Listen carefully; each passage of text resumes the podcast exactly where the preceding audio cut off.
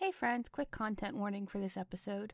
We'll be talking about Hector Berlioz in the Symphonie Fantastique, and it is definitely a separate the art from the artist thing, and we will not be ignoring the things Hector Berlioz did though. And he was an awful dude, so this episode will have mentions of murder and suicide. Um, Hector also stalked a woman, which we'll be talking about in more detail than the other things, since it's actually pertinent for the context of the symphony. So if that's not something you're prepared to hear right now, just catch us next time. There'll be no hard feelings. Also, not a content warning, but we had some sound issues with this episode, so the sound is not the best. Mostly a violet sound, but it is listenable. It's not the usual that I shoot for, but we had some technical issues and it's still a really good episode, though, so it's worth it. But if you're cool with all of that, uh, have a nice time and enjoy.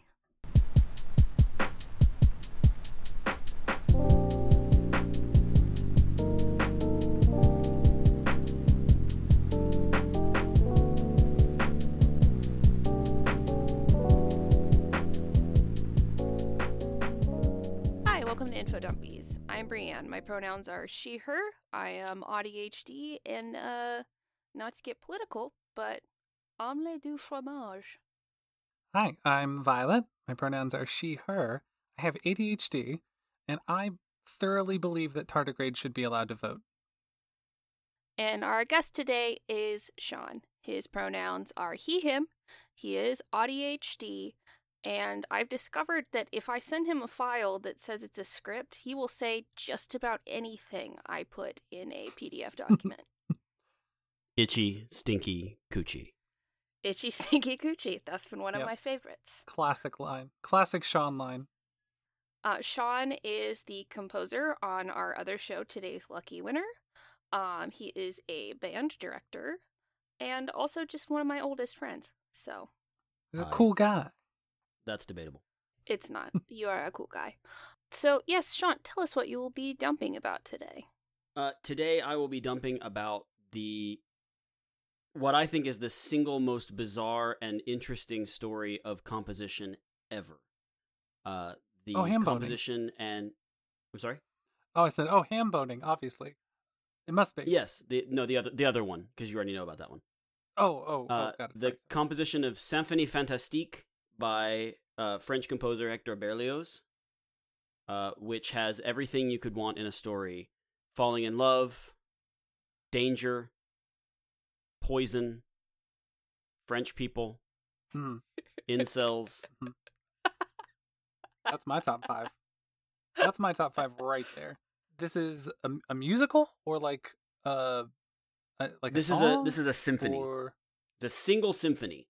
It's about forty-five minutes long. I Okay. highly recommend anybody listen to it. Yeah, I I googled it because I was like, I I want to learn a little bit more about what Sean's talking about Okay. today, and I just saw the line um opium filled debauchery, and I was like, oh, I don't want spoilers. I'm already sold. Yeah, opium-filled debauchery is a perfectly good tagline, Ooh, and and that's it gets worse. okay. Oh my god. So, Sean, I have some experience in musical stuff. I played an instrument for a number of years, um, but I never was like involved in anything more than like marching band. What exactly is a symphony? How would you define that? the definition of symphony has changed over the last four or five hundred years. Um, so the answer is not as simple as it's a thing. Okay. It originated the the words um, the word sinfonia originated as another term for either the overture or the intermission, the interact to an opera. And Oh. it was just the instrumental fun stuff that happened before or in the middle or even at the end of the opera. And at some point people started going, you know, I really don't give a shit about these Italian people singing, but I do enjoy the music that they were playing at the beginning. Can we just have that?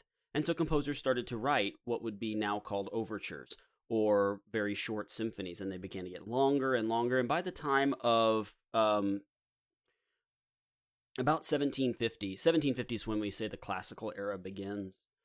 Around that time, the symphony has either has or is in the final stages of solidifying into a specific form. It's four movements. It's a fast movement, a slow movement, a fast movement, a slow movement. I'm sorry, a fast, slow, fast, fast. Uh, pardon me. That's similar to my movement. Each one has yeah, right. It's like your post coffee, pre lunch, uh, four o'clock, middle of the night. Yeah. and then you're Um, the the one where you get all your crying out at for the day. right. That's usually the second one. Right, right, The right, second, right. Pre lunch. The second movement. Yeah. Um, right. For me, that's right in the middle of second period. Um, around the early 1800s, Ludwig van Beethoven was probably not the first one to mess with the definition of a symphonic form, but he was certainly the biggest name to do so, and so we kind of credit him with it. Nowadays, a symphony is anything you call a symphony. uh, it's kind of like what constitutes art. It's whatever the artist says is art I'm a and that's not. I don't mean that disparagingly i yeah, yeah essentially yeah. I don't mean that disparagingly. I'm going to tell you when i was in composition classes in college i saw in a book of non-traditional scores the score to a piece called the young penis symphony. Oh my! I th- I Um, and believe I was- remember you sending this to me. i i told yeah i'm sure i told you when it happened. Um the score is a series of instructions. It doesn't have notes or anything. The instructions are essentially 10 men stand behind a sheet of butcher paper, naked and ellipsis ready. the first man sticks his penis through the sheet of paper. the second man sticks his penis through the sheet of paper, all the way through the tenth. That is the entire symphony, he said, with quotation marks. The a symphony now is anything, any usually extended musical work, and that's it Okay. usually for orchestra, but that's not always true. Um, the first symphony I ever saw the premiere of was for wind band. So Okay. So it's it's kind of like Corleone's third. it's kind of like the Esquire title. It it has like a, a an implied Yes. an implied attention meaning. Like I'm trying to be fancy right now. This is Absolutely. tr- implying fanciness. Okay, cool. It absolutely. Um, it carries with it a certain gravitas, the same way as the Esquire title might. I actually don't. Um, I believe Esquire just used to but mean some people landowner. choose. So Sure, you know more more that about it than I do. Um, so technically, because I know so nothing except how to spell it. technically, you and I could say that together we wrote a symphony. Because there's there's a musical Mhm. episode of our other podcast Oh. that Sean and I wrote. yeah, Yes, we could. Uh, until Beethoven, it was considered always to be an instrumental work, and then Beethoven's Ninth came out, which is, in my opinion, the greatest piece of music ever written. Uh, and it finishes with a big old fucking choir. So that, Um, I that part of the I- definition is out the window. Sean, I guess that means you have not heard Lou Bega's Mambo Number Five.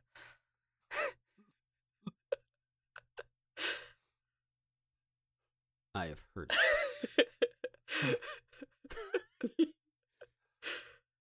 Beethoven put in all of the Monica, not just a little bit. Um, okay, so now that I know that a symphony is a specific thing and also could be dicks and paper, um, It couldn't in the 1800s, which I, want to make that clear. If that had happened in 1800, Hector Berlioz would not have lived another year. He he would have been dragged through the street uh, streets of Paris and shot. All right, well, they did not appreciate things like puppetry of the penis back then. Um, I know fine art when I hear it, and that is fine art. so yeah, now that I have an idea of what a symphony is and was back then, what makes Symphony Fantastique so uh fantastique? It is so the title is fantastique in the sense of relating to fantasy. But what makes it so cool is and I say cool and I use it quite wrongly. What makes it so interesting is the story behind it. Um, and that also involves Beethoven. Hector Berlioz is born in 1803 and when he is a teenager, the this is a little bit of a nebulous date. When he's a teenager, the Romantic era of music begins. The Romantic era of music is largely ushered in by Beethoven. He's not the only one by any stretch of the imagination, but essentially, their whole thing is let's get bigger emotions. Let's make things that feel like we feel, man. It's the a response to what as even bigger Like emo. Oh. than the Backstreet Boys. Like this is early, My early, God. early Like- emo. Oh, okay. very much like emo. In, in fact, probably the first thing we could call emo music would have been German Romanticism uh, in the mid 1800s. Now you Oh, got yeah. now And from now this you got get- my fucking attention. Yeah. Mein Chemical Um, Romanzen. yeah, this is yeah. Uh, people like Strauss and Schubert and Brahms are writing things that are not only more emotional but more free in their form because life doesn't follow a script and therefore their logic is why should we follow these very specific forms and of course that's a very slow evolution no one comes out in 1805 and goes i wrote a piece and it's john cage um, but they do start playing with things and they get pushback. Uh, of course, every art movement begins with someone having an idea and someone else going, that's stupid. And some of the ideas were stupid. Because it has a lot to do with these emotions, the Romantic era lends itself to program music. Program music is any instrumental work, specifically instrumental, this one really is, that has a story or paints a picture. So, a lot of Bach's work, the story was I'm getting paid on Friday and I need to have a piece of music to get paid for. I feel that. A lot of the a lot of music, especially now, is it more in the vein of the film score where it tells a story without words, without pictures. Mm. Um, and Symphony Fantastique might have been, it's difficult to say because, of course, people were writing that don't get remembered. Symphony Fantastique might have been the first ever programmatic symphony. There were programmatic elements to Beethoven's Sixth, there were programmatic elements in some of Mozart's work. Um, but that's one of the things that makes this such a big deal is not only is it entirely programmatic, but Berlioz, as we'll talk about in a minute, wrote extensively about what it means. It wasn't just this should feel like mourning.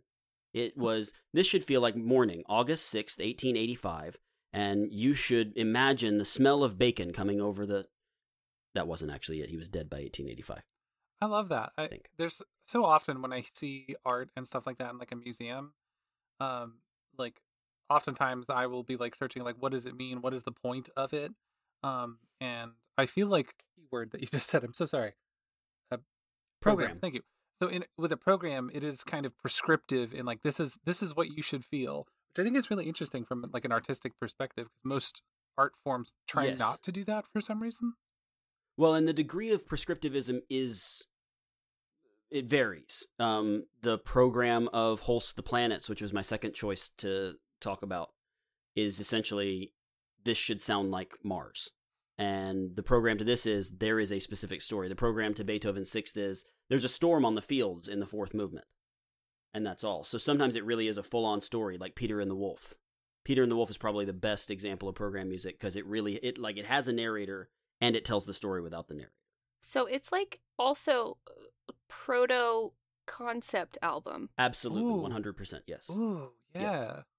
Um, I love that. Because okay, not to connect not to connect everything back to emo music and My Chemical Romance, But why wouldn't you? like no, why wouldn't I? Right?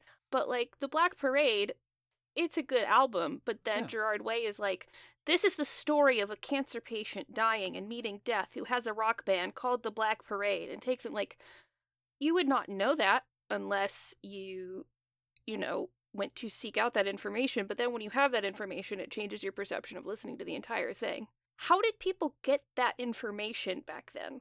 Because I don't think they had NME magazine like I did. It depends on the it depends on the composer.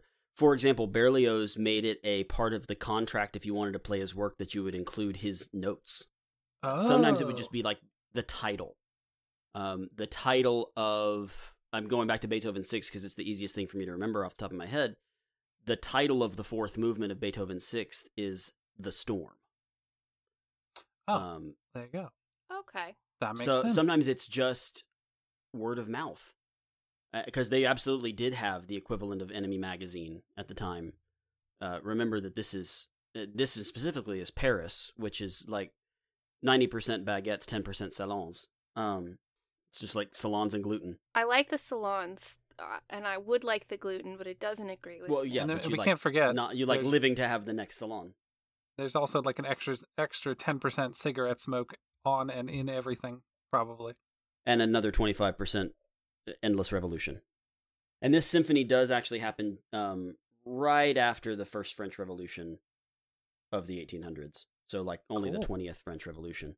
It has nothing to do with the revolution except that it informs the culture in which it was produced both positively and negatively. Kind of like how we talk Um, about like yeah. pre pre 9/11 and post 9/11 country music, precisely. Or just music in general, really. music in general yeah. Berlioz is about 22 23 and he enrolls he gets he gets to enroll in the paris conservatory which is one of the top music schools in the world because it's in paris and it says conservatory on it which is not only part of the clue board but worth very much in scrabble. And he takes composition lessons and he's a star student but he's always falling just short. Specifically he applies for um he he, he tries for a prize called the Prix de Rome which was by all accounts the biggest composition prize in the world. Uh, it was the best picture of the composition world and it, essentially what it was was you submitted scores that you'd written you had extemporaneous writing to do so like they would give you a prompt and you'd have to do a timed writing but it was music which Oh my god. Jesus Y- Christ. yeah. Whoa, sounds um, intense. I and can't I did I did extemporaneous speaking for competitions in high school and that was hard. I can't Mhm. imagine if it had to have a like a melody. Yeah. Not only a melody because the thing that that that trips up Berlioz is the part of the contest where you have to write a fugue. Now, if you don't know what a fugue is, a fugue is multiple lines independent at, all at the same time, usually three or four, um, where you have an idea and you play that idea, and then you play that idea in a different voice while something else goes on in the first voice, and then in a different voice while something else goes on in one and two, and it turns into this um, contrapuntal morass without without an e in the middle. Um, More ass? More ass.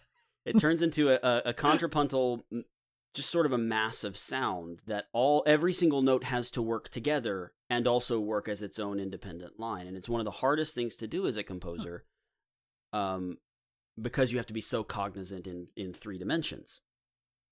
Like and organized because it's- kind of. It, yes, um, the the master of the fugue was was Johann Sebastian Bach. If you've never listened to any of his fugues, you have homework, um, because Cool. Carl Sagan apocryphally was asked to put one of Bach's fugues on the Voyager Golden Record and said that would just be showing off. but the fugue screws Berlioz because it's hard. I'm sure he did a lovely job. I didn't see it. I haven't heard it. Probably he ripped it up in anger. That's kind of the man he was. He gets into the conservatory, and that's a big deal, but he doesn't care because he missed out on this big prize. And the biggest part of the prize, of course, is the the bragging rights. Yes, you get a, a nice fat check, but the biggest part of the prize is is saying you won the prize, and it's it pisses him off, and it it informs the next ten years of his of his work because he's got a chip on his shoulder. But this is Paris. It's the center of arts and culture in in Europe. And he goes to see Shakespeare one night in 1827. Well, not Shakespeare. Shakespeare's been dead for 200 years. He goes to see someone perform the work of Shakespeare in 1827. He goes to see Hamlet. And on stage is a world renowned actor named Harriet Smithson, who's playing Ophelia. Spoilers, she's going to die. She Oh, was. God, spoiler alert! Jesus, Sorry, it's only been out for 419 years or so. I was gonna Um, watch it like. Just kidding. I was waiting for 420.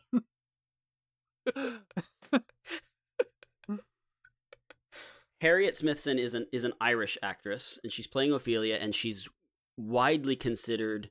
She is considered to be maybe one of the most important actresses of her day. And I'm sorry, I don't remember exactly why, but it had to do with opening up avenues for actors. The thing is, Berlioz speaks French. Shakespeare, spoilers, uh, spoke almost exclusively English and wrote in exclusively English. And the play was performed in exclusively English. And Berlioz did not understand a goddamn word of English. That did makes not, sense. He did not speak English. But he sees Harriet Smithson on stage playing Ophelia, playing a character, and he falls madly in love with her. Like Okay. like sixth grader seeing his French teacher for the first time falls madly in love with her. I didn't have a French teacher in sixth grade. Please don't say anything. And I'm so thinking he, I'm I have a I have a very specific teacher I had an enormous crush Yeah, on. same. oh, I- I I'm did too, and it was not some- French. Mm-hmm. Yep. My- Everyone, my everyone has that. Well, he falls head over heels. He is obsessed in the worst way, like white man on the internet, worst way. Oh no. Hmm. Yeah, except they didn't have the internet. So instead of sliding into her DMs, he writes her love letters for months. Exactly Oh. zero of them, exactly zero of them get an answer. Partly Huh. because she doesn't speak feckin' French. So he's writing her these these passionate love letters in French. Oh my God. and she's going, It, I just What the fuck is this What? shit? I don't speak that This goddamn French bastard. language. "All I can understand in I this just imagine I just imagine going, What's this? merde." I don't understand a goddamn word of this. It it seems nice. Okay. Something. ab- Th- something thank you. Something. Something about J. J Thank you. Tame. J Tame. I don't know a J Tame.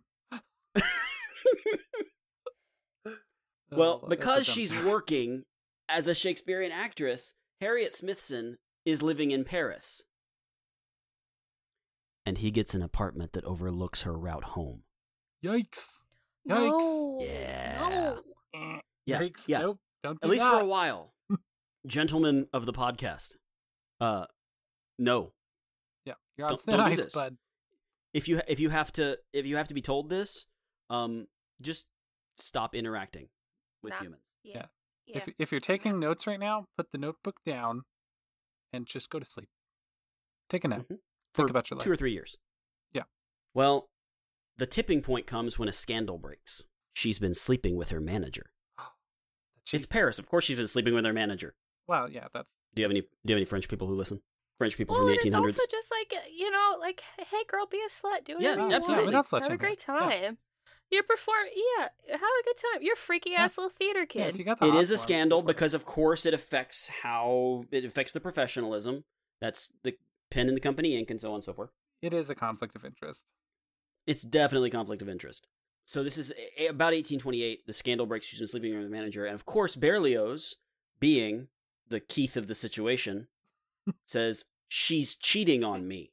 Naturally, Oh my god. Yes. Lord She's, have again, Oh my she has never spoken a word to you. They do not meet until 1829. Listen, you didn't, Sean. You did He not tell been- us that Berlioz was an incel. All right. I did. I said that. He mentioned it. He mentioned Oh, he did? incels. I Oh, just God. didn't know that the guy who wrote the thing was an incel. Oh yeah. Oh yeah. No. No. This is this is a part. full-on musical incel manifesto that happens to also be great. No, it's Wild. it's fucked up. Let's be clear. Wild. No part of this is worth the incel manifesto nature of it. The music is awesome, but that's it. Um, He blew. He They blew balls meet- so hard. He he did blew something balls amazing. so hard that he wrote 50 minutes of music. Oh my God. Have you ever been so sexually frustrated that you used up an entire notebook on sheet music? Not on sheet music. Oh Lord. So he he goes, "Oh God, she's cheating on me. I'm so angry. I'm gonna start composing, like you do." And he starts writing. That like he immediately begins writing his symphony. This will become important in a moment. They do finally meet in 1829, and by all accounts, she still didn't speak English. I'm sorry, she still didn't speak French, and he still didn't speak English. So it was essentially just Je enjoyed your performance. um, at this point, she's playing Juliet. She has a habit of dying, I guess. Which, knowing Berlioz, probably got him off. It takes him about a year and a half to write the symphony, which is honestly good time. If you don't know, writing music, especially if you're orchestrating for a large group, is slow work. My goal is usually 10 to 20 seconds of music per day. So 50 minutes, that's 300 days. It's a it's a long process. Um, and he he wrote it probably very high. He probably got high regularly, and that will become apparent Oh. shortly. But he That- required if that. you're gonna write anything, if you're gonna write anything, you gotta do that. Yeah, That's see that maybe I that's my problem. the other show we have. Maybe that's my problem. I don't Yes. I don't the- write high. the the writing juice is stored in the weed and or opium. Is what's going on here. The writing juice is the writing juice is stored in my vape. Yeah. Berlioz premieres his symphony and he requires. Now, again, Berlioz is not a big deal. This is not like the writer on the Van Halen concert set. This is just a dude who's writing music and got it performed once. And he says, Every performance must have my program notes. He probably said it in French. The accent's the best I can do. And so your program would have the name of the symphony, and this sort of paragraph after the title of each movement to say, this is what's happening here, man. Now, the symphony itself, I do think, Incel notwithstanding, is a work of musical genius. And if you've never listened to it, you really 100% should. Uh, Berlioz was a phenomenal composer and a phenomenal orchestrator. Um, his Damnation of Faust is also brilliant. Um, although I think he also failed to see some of the issues he, owned, he, he himself had. The symphony normally has four movements. Berlioz's symphony has five. This was not unheard of. There had been a couple of five movement symphonies. There probably were two or three movements at times. But even so, it's notable because it wasn't normal. The first movement is is called Dreams and Passions, and it's basically where Berlioz sets up all of the information that happens throughout the rest of the um, throughout the rest of the symphony. It the first movement of a symphony is traditionally a form called sonata form, which essentially is where you lay out some information, you take it apart and play with it and put it back together in in other ways, and then you return to you you put it back together the way it was. So you take themes, you usually have two or three themes, you you you you explicate them, and then you have a section in the middle where you you turn them into anything you can and it still needs to be recognizable that hey that's a bit of that theme but it doesn't need to follow all of the rules that you followed before. You change keys you change uh, tonal centers you hop back and forth between them and then it recapitulates into the, the previous section with very few variations. Well the, this movement is essentially that it essentially works that way it's a pretty bog standard sonata form it's not negative it's just there. But it has some very important elements to the rest of the symphony. It begins with about a five minute theme. Now, um, that's long. That's a, a theme that is Yeah. that is almost as long as Won't Get Fooled Again by The Who. It's just one theme. And this is the theme of a tortured artist who struggles to be heard and understood because Berlioz was nothing if not subtle. Suddenly, something he calls an idée fixe, a fixed idea, arrives. And the idée fixe is the, the, one, the beautiful, wonderful woman who he sees across a room. He's in love. Now, idée fixe um, is almost only ever used to refer to this symphony. If you've ever heard of a leitmotif, L E I T M O T I F, uh, that's what this is. It, um, a, a leitmotif, which is usually applied to Wagner and after, um, but I'm pretty sure Berlioz didn't speak German. It's interesting that he, on some level he knew that he was in love with the idea of her and couldn't possibly be in love with her. stunning lack of self awareness. Yeah. it- I mean, it wouldn't be the first time I've seen seen someone like that. I've gotten some great advice from people who should have taken that exact same advice. So Uh huh. Yeah. Yeah, I think we all have. So there's these two ideas. There's the artist theme, which is very prominent in the first movement and will get less and less prominent. And there's the the beloved theme. Um, he just refers to her as the beloved because it's definitely not Harriet Smithson. Why would you even ask? And throughout the rest of the movement, these two themes, yeah, exactly, precisely, Marriott Hexon, Kip Hackman. the two themes dance around each other. They chase each other in largely the same way that Hector Berlioz has been chasing his his beloved Harriet, who still doesn't speak French. this, this poor woman. she, there's just a random French dude who's very, very passionate about her, and she can't she can't get away from him. It's a fairly standard opening movement to a symphony. He is he was Pepe Le Pew. He was absolutely Pepe Le Pew, Yeah. And I was but gonna say, not as like, fuzzy, probably. Yeah, probably not as fuzzy. I was gonna say it's it's so it's it's baffling to think about like it, I it, what what must she have thought this person wanted from her? I guess I would don't love to find out. I would love to find out because I do speak English and I would be able to speak to her Oh, and yeah. go, "Girl, How was that for you? what the fuck?" the first movement ends with the artist. It ends with uh, what we call a plagal cadence in the strings. A plagal cadence is more colloquially known as the amen cadence. It ends with this this struggling, tortured artist who's in love going to a church to pray away the horn. Got it. As we all and I am not day. making this up. I am not making this up. It it ends with him going, God, make my dick soft. Jesus, please take my cameras away. oh, sorry. Let me let me try that again. Uh, Jesus, Because- uh, please stick away back, cameras. because it's very clear to him, not Berlioz, the character. It's very clear to him that she's not into it, and he needs to move on. He needs to find peace. And Just the next two movements are one about him trying to find dude. peace. Right? Yeah, yeah. I thought the French basically invented that. Just take care of things. Right? Calm down. Yeah, like I I'm pretty sure. Like also, I think prostitution was legal at this point. Also, so like find and find it was yourself France a nice again. It was France. Yeah, find yourself a nice lady. They sing up against the wall. They, they what? Yes, ac- according to the Oh, yeah. documentaries I've seen.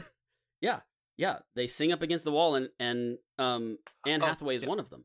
Got it. Got it. I'm there. Yes. I'm there now. Yeah, the And, documentary. like, let's be honest, you could do worse. but yeah, so he's he's praying. He said, "Jesus, please take my bonheur away."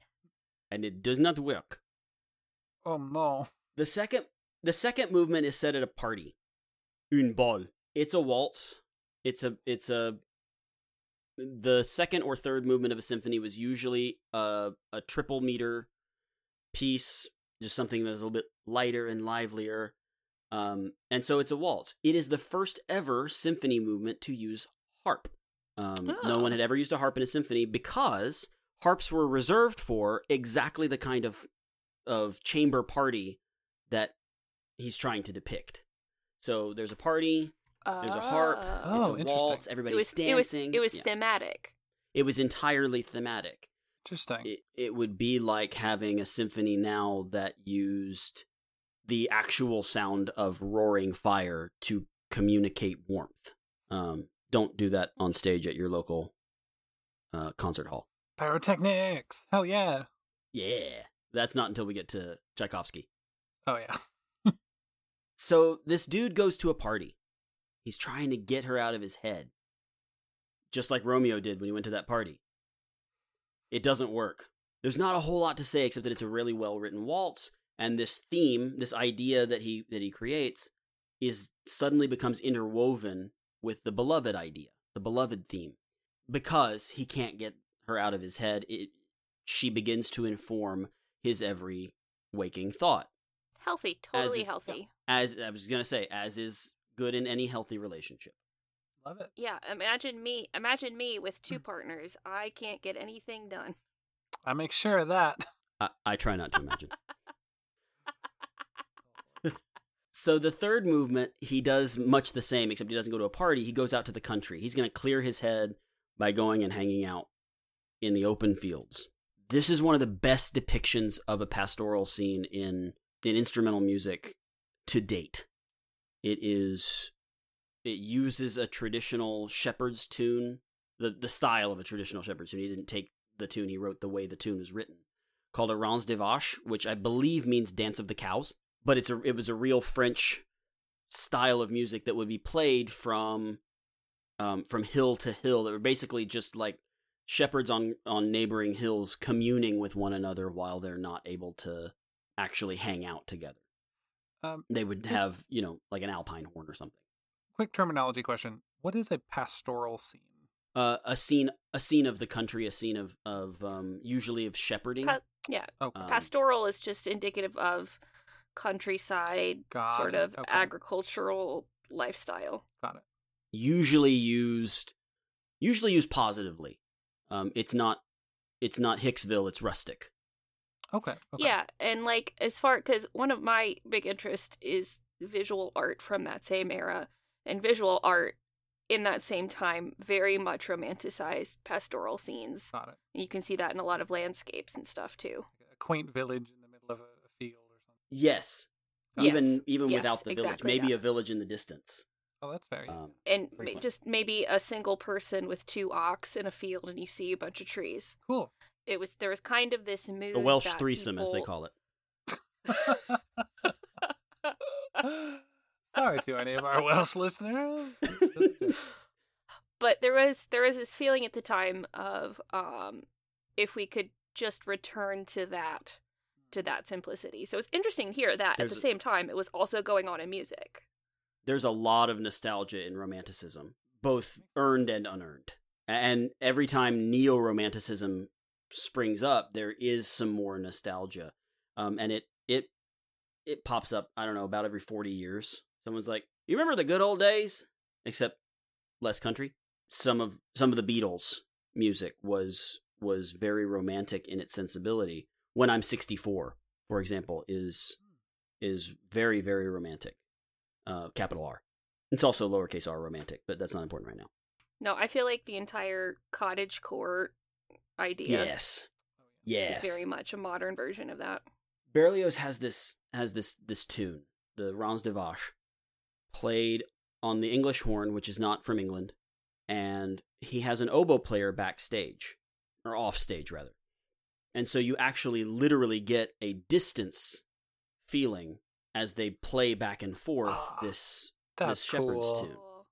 I don't know whether it was the first one to do that in what we would consider the common practice period, which would be 1600 to now, but it was certainly one of the earliest um big big deals.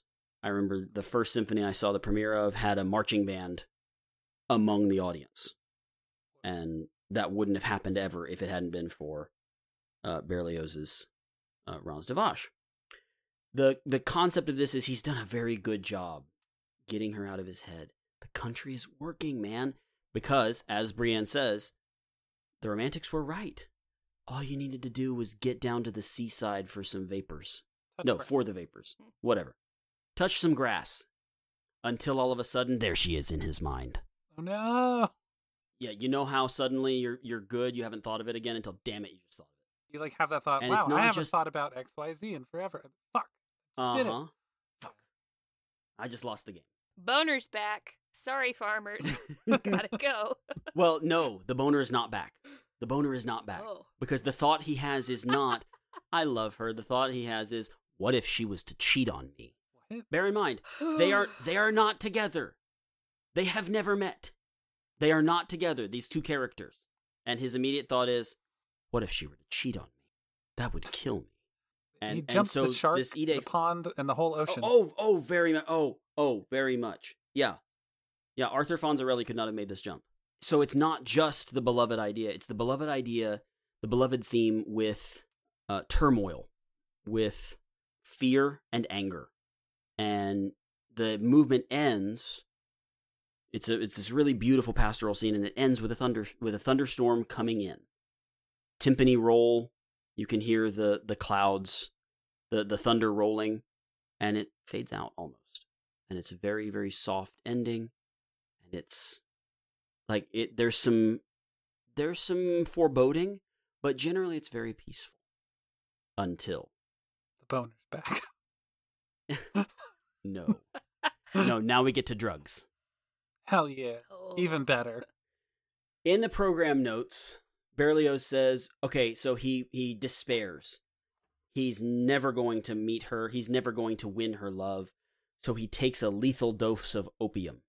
But he's not good at taking a lethal dose of opium. He takes a bunch of opium, but it's not enough to kill him. Instead, he trips balls.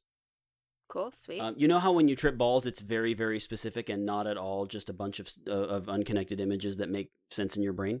Well, yeah, I've never tripped, but I imagine it's not like that. Yeah, no, mine is that I get uh freaked out watching Great British Bake Off because I can feel their emotions while they wait for Paul Hollywood to tell them whether or not their cake was good. And I'm just like, this is the longest it's No, ever I- taken to taste a piece of cake. Please, you're killing them. So so I don't I do not partake in in any of the drugs except for Lexapro. But I cannot imagine watching British Bake Off high. Like I I of any variety. I feel like that would just be so stressful. As much as I love that show, I would probably jump out the window. I, No, and that's how I knew it. I was gonna say that's how I knew it kicked in. I had to turn it off. And also, I'm cool and do do drugs too. I'm I'm in no way cool enough to do drugs. Uh, I'm not me. I'm I'm cool. cool. I do all. I do drugs a lot. I am not cool, and I find a few of them fun. So he trip balls, didn't watch Bake Off. Be- being broke is my anti-drug. He trips balls. Instead of just seeing a bunch of fancy colors, he imagines that in a fit of rage he has murdered his beloved. Totally Again, we're normal. making some total- big leaps here. totally, totally normal, normal. and cool and not concerning. And again, this is not Hector Berlioz. This is a character he has created that is named Hector Berlioz or something. Definitely Um, not. Definitely not him. And in the podcast that I write, I definitely before Violet was my girlfriend did not decide she needed to play my girlfriend because I had Yeah, any gay totally. feelings. Yeah, totally. If there's Yeah. one Yeah. thing I Just- know about writers, Art never Yeah. imitates life. Art never imitates life, that's for sure. and writers never write about their own life experiences, whether they mean to or not. Never, ever. ever. That never He- happens. Never, ever, ever, It's not, ever. that's ever. not that's not writing. It's just being a documentary or a so documentarian. yeah. if you speak So he went full 4chan. Um, hmm Full 4chan. That he has murdered the beloved. If I can't have her, nobody can have her. And now he's being led to the guillotine for her murder. And may I remind everyone, this is a woman he has never had a conversation. He has never met. He's never had a conversation quite with. No. literally, he no, quite he has- literally can't have a conversation with her, which is the most. Again, we're speaking of the character. I have to give a side note here because I'd forgotten about this and I put it in my notes. Before he finished the symphony, Berlioz got married to a woman who was not Harriet. I'm sorry, no, he got engaged. He got he got engaged. He didn't he didn't get he didn't get married. I'm sorry. This is mm-hmm. important. To a woman named Camille Moke. They were engaged, but she broke off the engagement because it turns out she was hooking up with somebody else. Oh, So, and this is real. So Berlioz, the person, not the character, bought pistols, poison, and a disguise to go murder suicide the two of them and her mom. But the drive normal. was so- Cool. The, but he didn't do it because the drive was so long that he went, "Ah, fuck it. Oh, my God. I bet So you didn't think this remember- was a Geo- true crime podcast. geographically No, it wasn't a crime. crime. I was just thinking. Yeah. Yeah, Well, geographically inconvenient crime. Coming not a soon legal crime. from my from my band. A crime of Yeah, the, so of the mind and the maybe heart, perhaps. maybe the fourth movement might have warranted a little bit of FBI surveillance because, like, this is not it- you. You want to talk about art imitating life? This is like something he had a plan for. Why do you need to dis- to be disguised to go commit a murder suicide? I don't know, but that's not important right now. he the- did the an O.J. Simpson. He lack of a said, "I didn't do it, but if I had done it, this is how." But I'd if I it." did, Yeah. right, you will notice that her mom is still alive. Please, I would like the record to reflect that. So the the action of the of the symphony actually picks up after the purported murder. Again, this is a character dreaming on on acid that he has murdered her. And he's being led to the guillotine. There are a lot of really evocative effects. You can hear the march, literal march to the scaffold. You can hear the crowd cheer as he's being led up the guillotine because this is France in the 1800s and that was like the national pastime.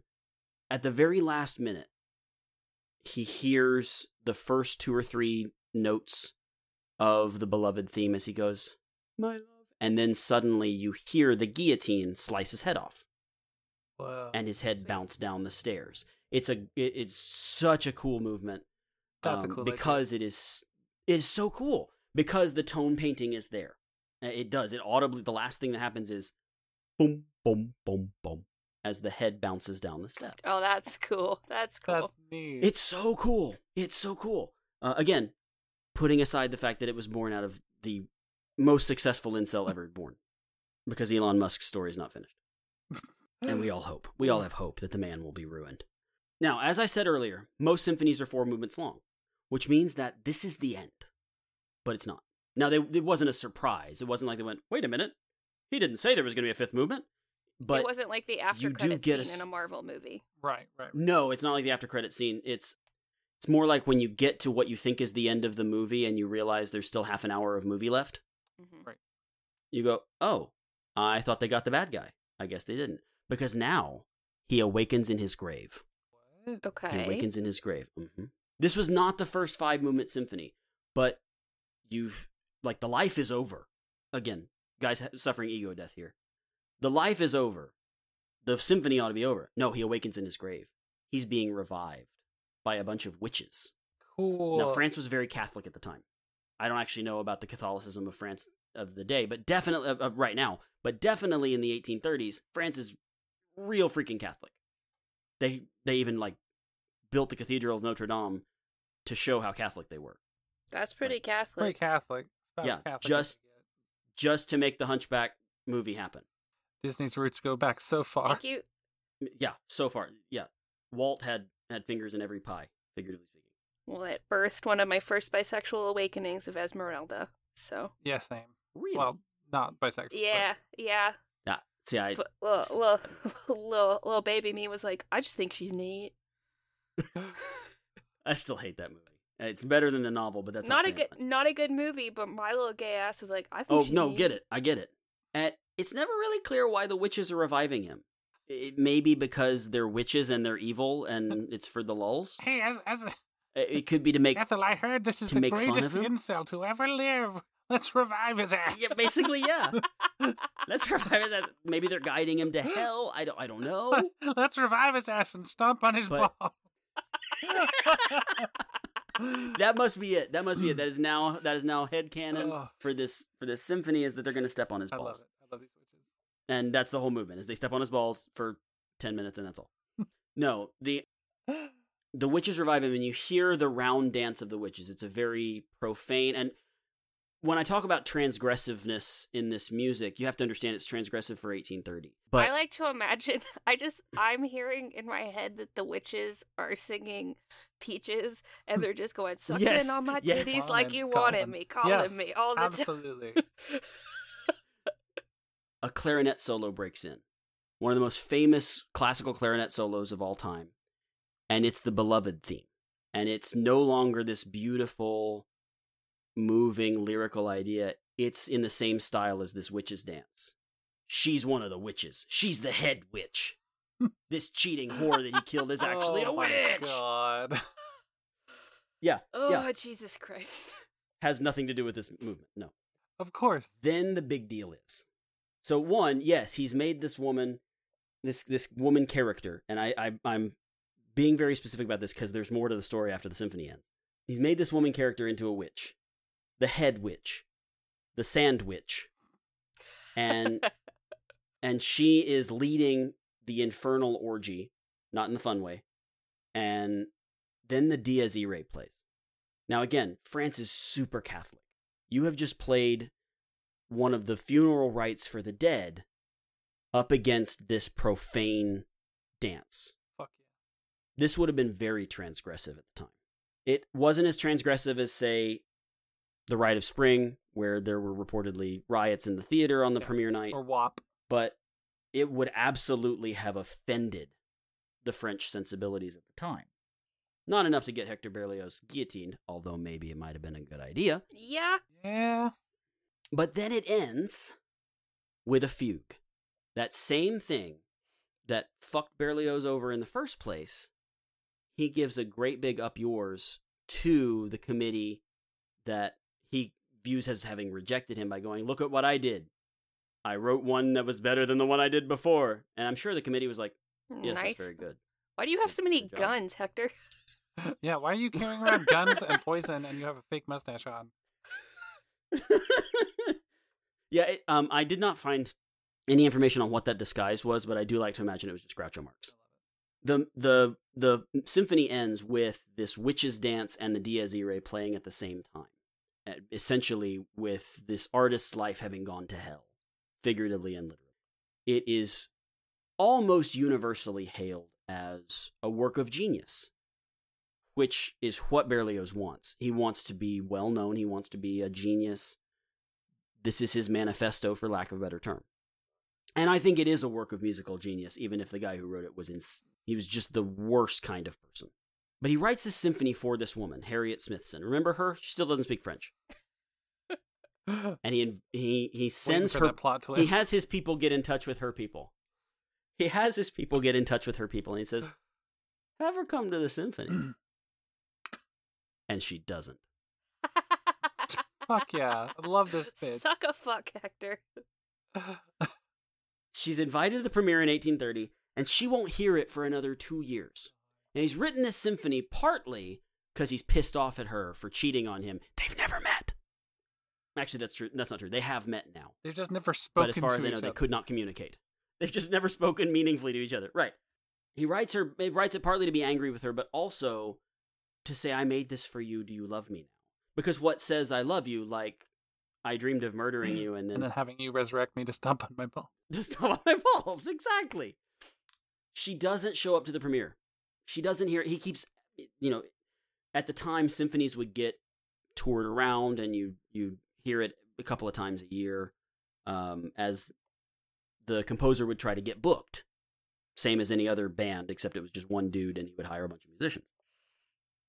In 1832, she finally shows up to a performance, and Berlioz is there, and he's like, "I'm getting laid I am rock hard right now. Just I could punch my dick through a just sweet of butcher getting paper. fucked. I'm about to write another symphony right here, all by myself.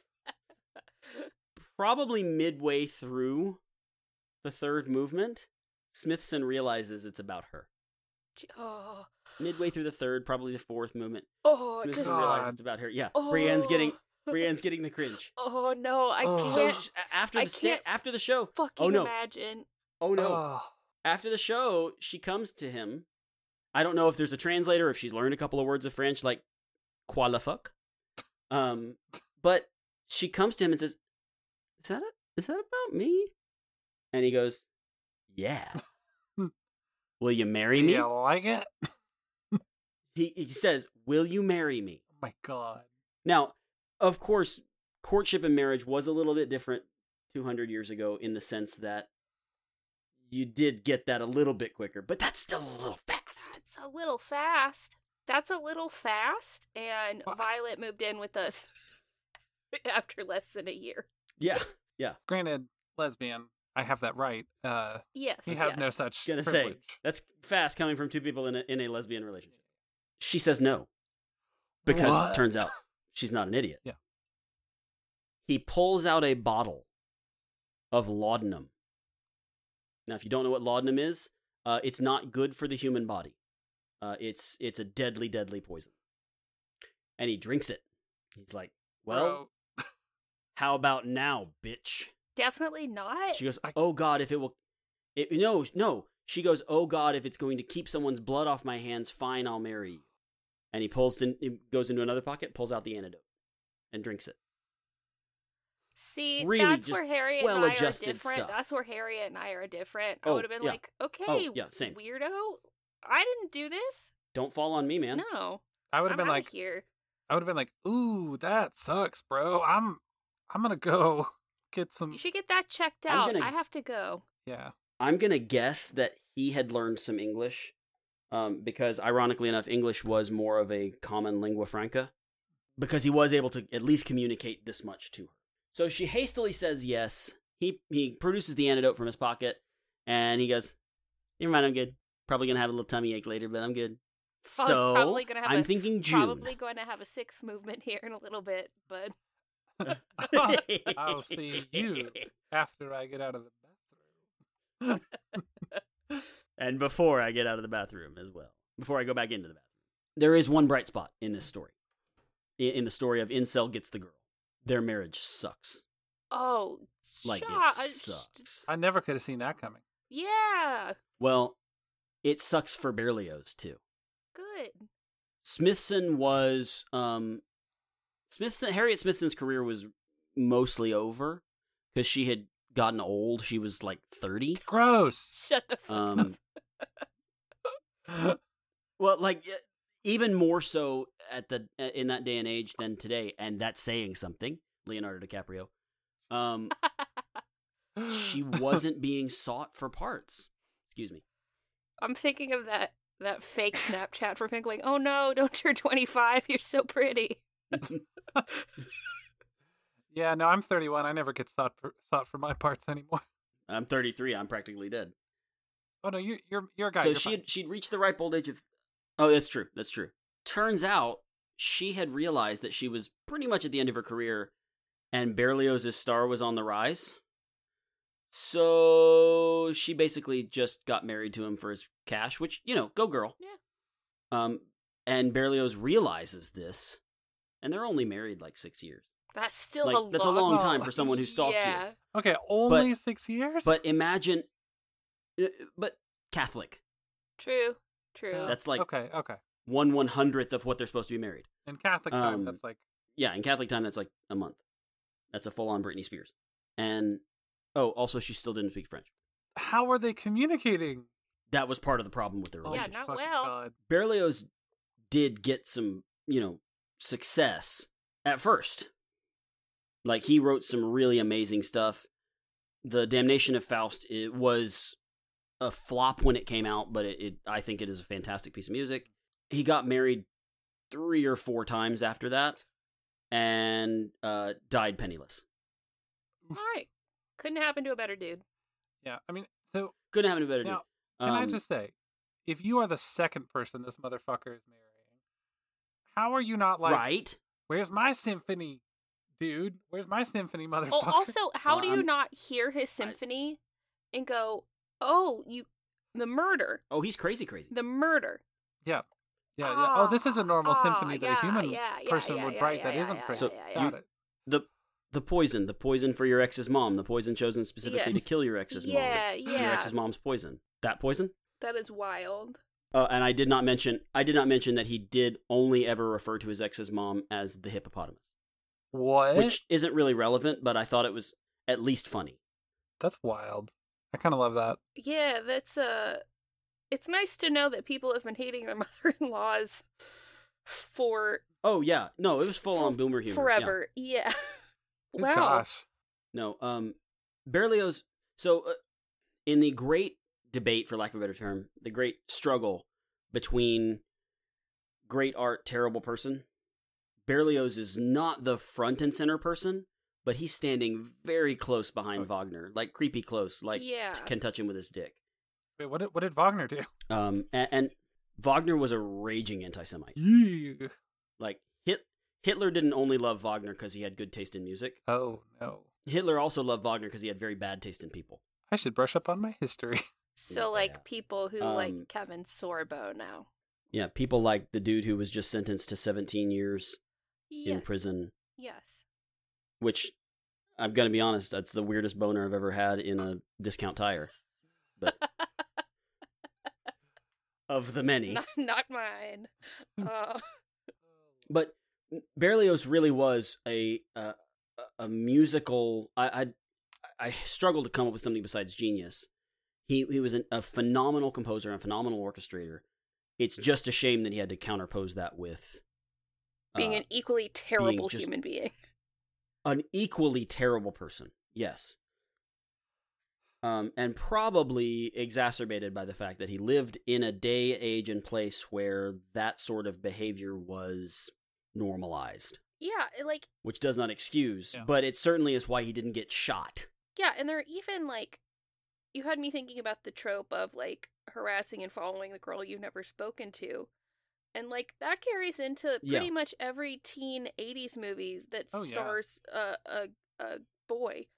Um like Oh, absolutely. I think the one that bothers me the most is like Uh, Encino Man is what I'm thinking of. Like there's that theme of that too. I often find my thoughts drifting to Encino Man. Listen, Brendan Fraser. I'm thinking of movies I Uh, no, I'm not I arguing. rewatch. But yeah, no, like that behavior was accepted for another hundred years after as normal and considered romantic. Th- things like Disney movies have conditioned us as a society to think that never giving up until the person you love loves you back is romantic. Well, and I'll tell you that uh, as a as a person who was once a teenage boy, um, that fucked up my ability to understand why things weren't working out for me. I, I figured it out, Hey, honey, you still like me, right? Yeah, she's she likes me, so it's it's fine. Great job. Um, She's good. Yeah. Hell yeah. yeah, she's good. Um, well, Berlioz did write a sequel. Oh, Oh, my God. god. Um, he wrote a sequel. I, um, it's not. It is not the subject of this particular info dump because I've never actually heard it. Essentially, it's much less telling a story and more impressionistic. This is how I felt when Harriet Smithson rejected me. She didn't speak. English. It's still about Harriet Smithson. Are you This fucking is- serious? This is how I felt when that bitch cheated on me after we were engaged. This is how I felt when I saw Shakespeare for the first time with Harriet. Next thing you're gonna say is look um, into my sick, twisted mind. he came out with a fashion Very much line. This so. is what It's I was called, um, wearing when I saw Harry Harriet for the first time. What the fuck, dude? And this one, this one does have narration, but uh, again, I haven't heard it, so I can't speak to it. I do highly recommend uh, anyone who who likes music and can, you know, at least for a moment, stop thinking about how creepy this fucking dude was. Not forget, just stop thinking about. Find a recording. There's um the recording by, I want to say it's the Vienna Philharmonic, and Leonard Bernstein is absolutely marvelous because Leonard Bernstein was possibly the greatest conductor who ever lived. It's about a 50 minute symphony. So take an hour of Yeah. your time. If you've got a particularly long it. train ride, bus Look up the program notes. Look up the program notes. Figure it out. hmm Cool. Well, thank you, Sean. Um, I think if you find a link to that, we can Oh, put yeah. that in the It's notes that we give to YouTube. uh Thank you to so the much. Sean. Patreon subscribers. Yeah, so Sean will have notes for people on the Mixgnomer Patreon about that. And thank you. Maybe we'll have to do a part two about the Symphonie Fantastique part two, the I'll have to the listen to it. Revengeing, or whatever he named it. Thanks for All taking right. a dump with us. Thanks, Always Sean. happy. Thanks for coming to take a dump with us. I'll, I'll I'll take a dump on your show any day.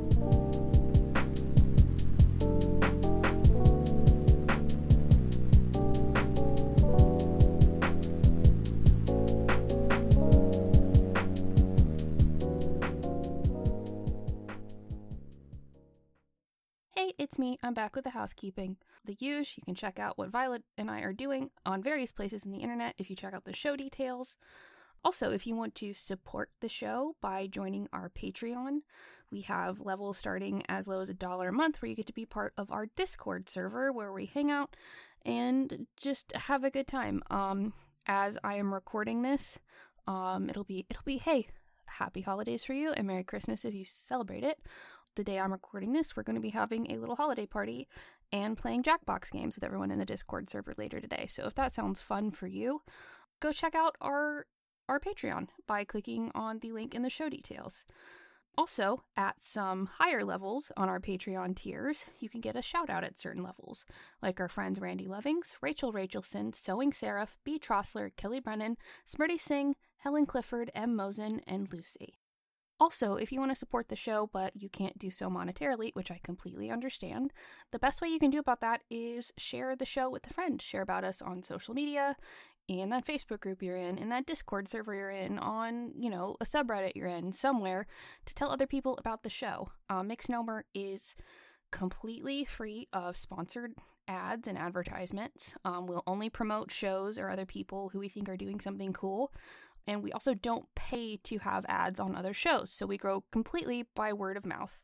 So if you like the show and you like what we're doing and you want to support a bunch of weirdos making podcasts and other stuff so we can make more cool stuff, uh, the best way you can do that is just telling people about the show. If you would like some one on one support, um, peer support, or coaching, and you are audi ADHD, I also have my website and my contact info in the show details if you want to check out that. But yeah, I think that's about it for us, and we'll see you next year.